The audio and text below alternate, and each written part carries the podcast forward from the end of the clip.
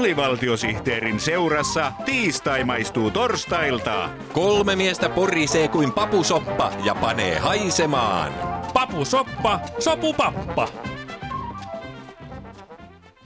Hyvää luontoiltaa kaikille luontokappaleille ja tervetuloa seuraamaan Luontoradiota.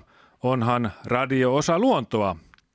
Minä olen ja seurassani täällä studiossa on ulkona sijaitsevan luonnon asiantuntija Mikko Puustonen, mm. jonka erityisalana on pehmoeläinten lisääntyminen. Tervetuloa. Kiitos, kiitos.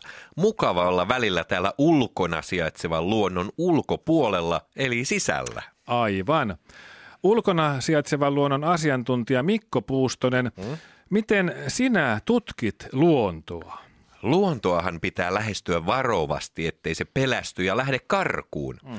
Esimerkiksi kun minä tutkin iltaluontoa, lähden liikkeelle jo auringon noustessa ja ryhdyn väijymään illan tuloa hiiskahtamatta. Miten olet onnistunut tässä illan tarkkailussa? Vaihtelevasti. Joskus piiloni on paljastunut ja ilta ei ole uskaltanut tulla lainkaan paikalle. Jaha. Silloin kyllä harmittaa, mutta mm. Sellaista se on, sillä ulkona sijaitseva luonto on arvaamaton. Ja te hyvät kuulijat voitte soittaa tänne Luontoradion numeroon 253818, joka on helppo muistaa, sillä 25 oli ikäni silloin, kun olin nuori, 38 on vaimoni kengän numero.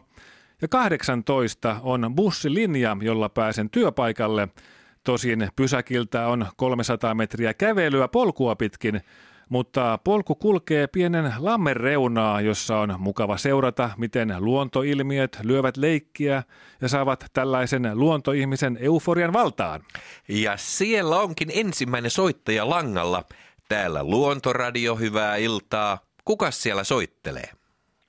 Täällä Sauli Niinistö Mäntyniemestä. Hyvää iltaa. Iltaa, iltaa, presidentti Niinistö. Jätetään nyt ne tittelit pois, sanokaa Sauli vaan, vaikka onhan se presidentti aika komealta kalskahtava titteli, jota ei kovin monella ole. Aivan.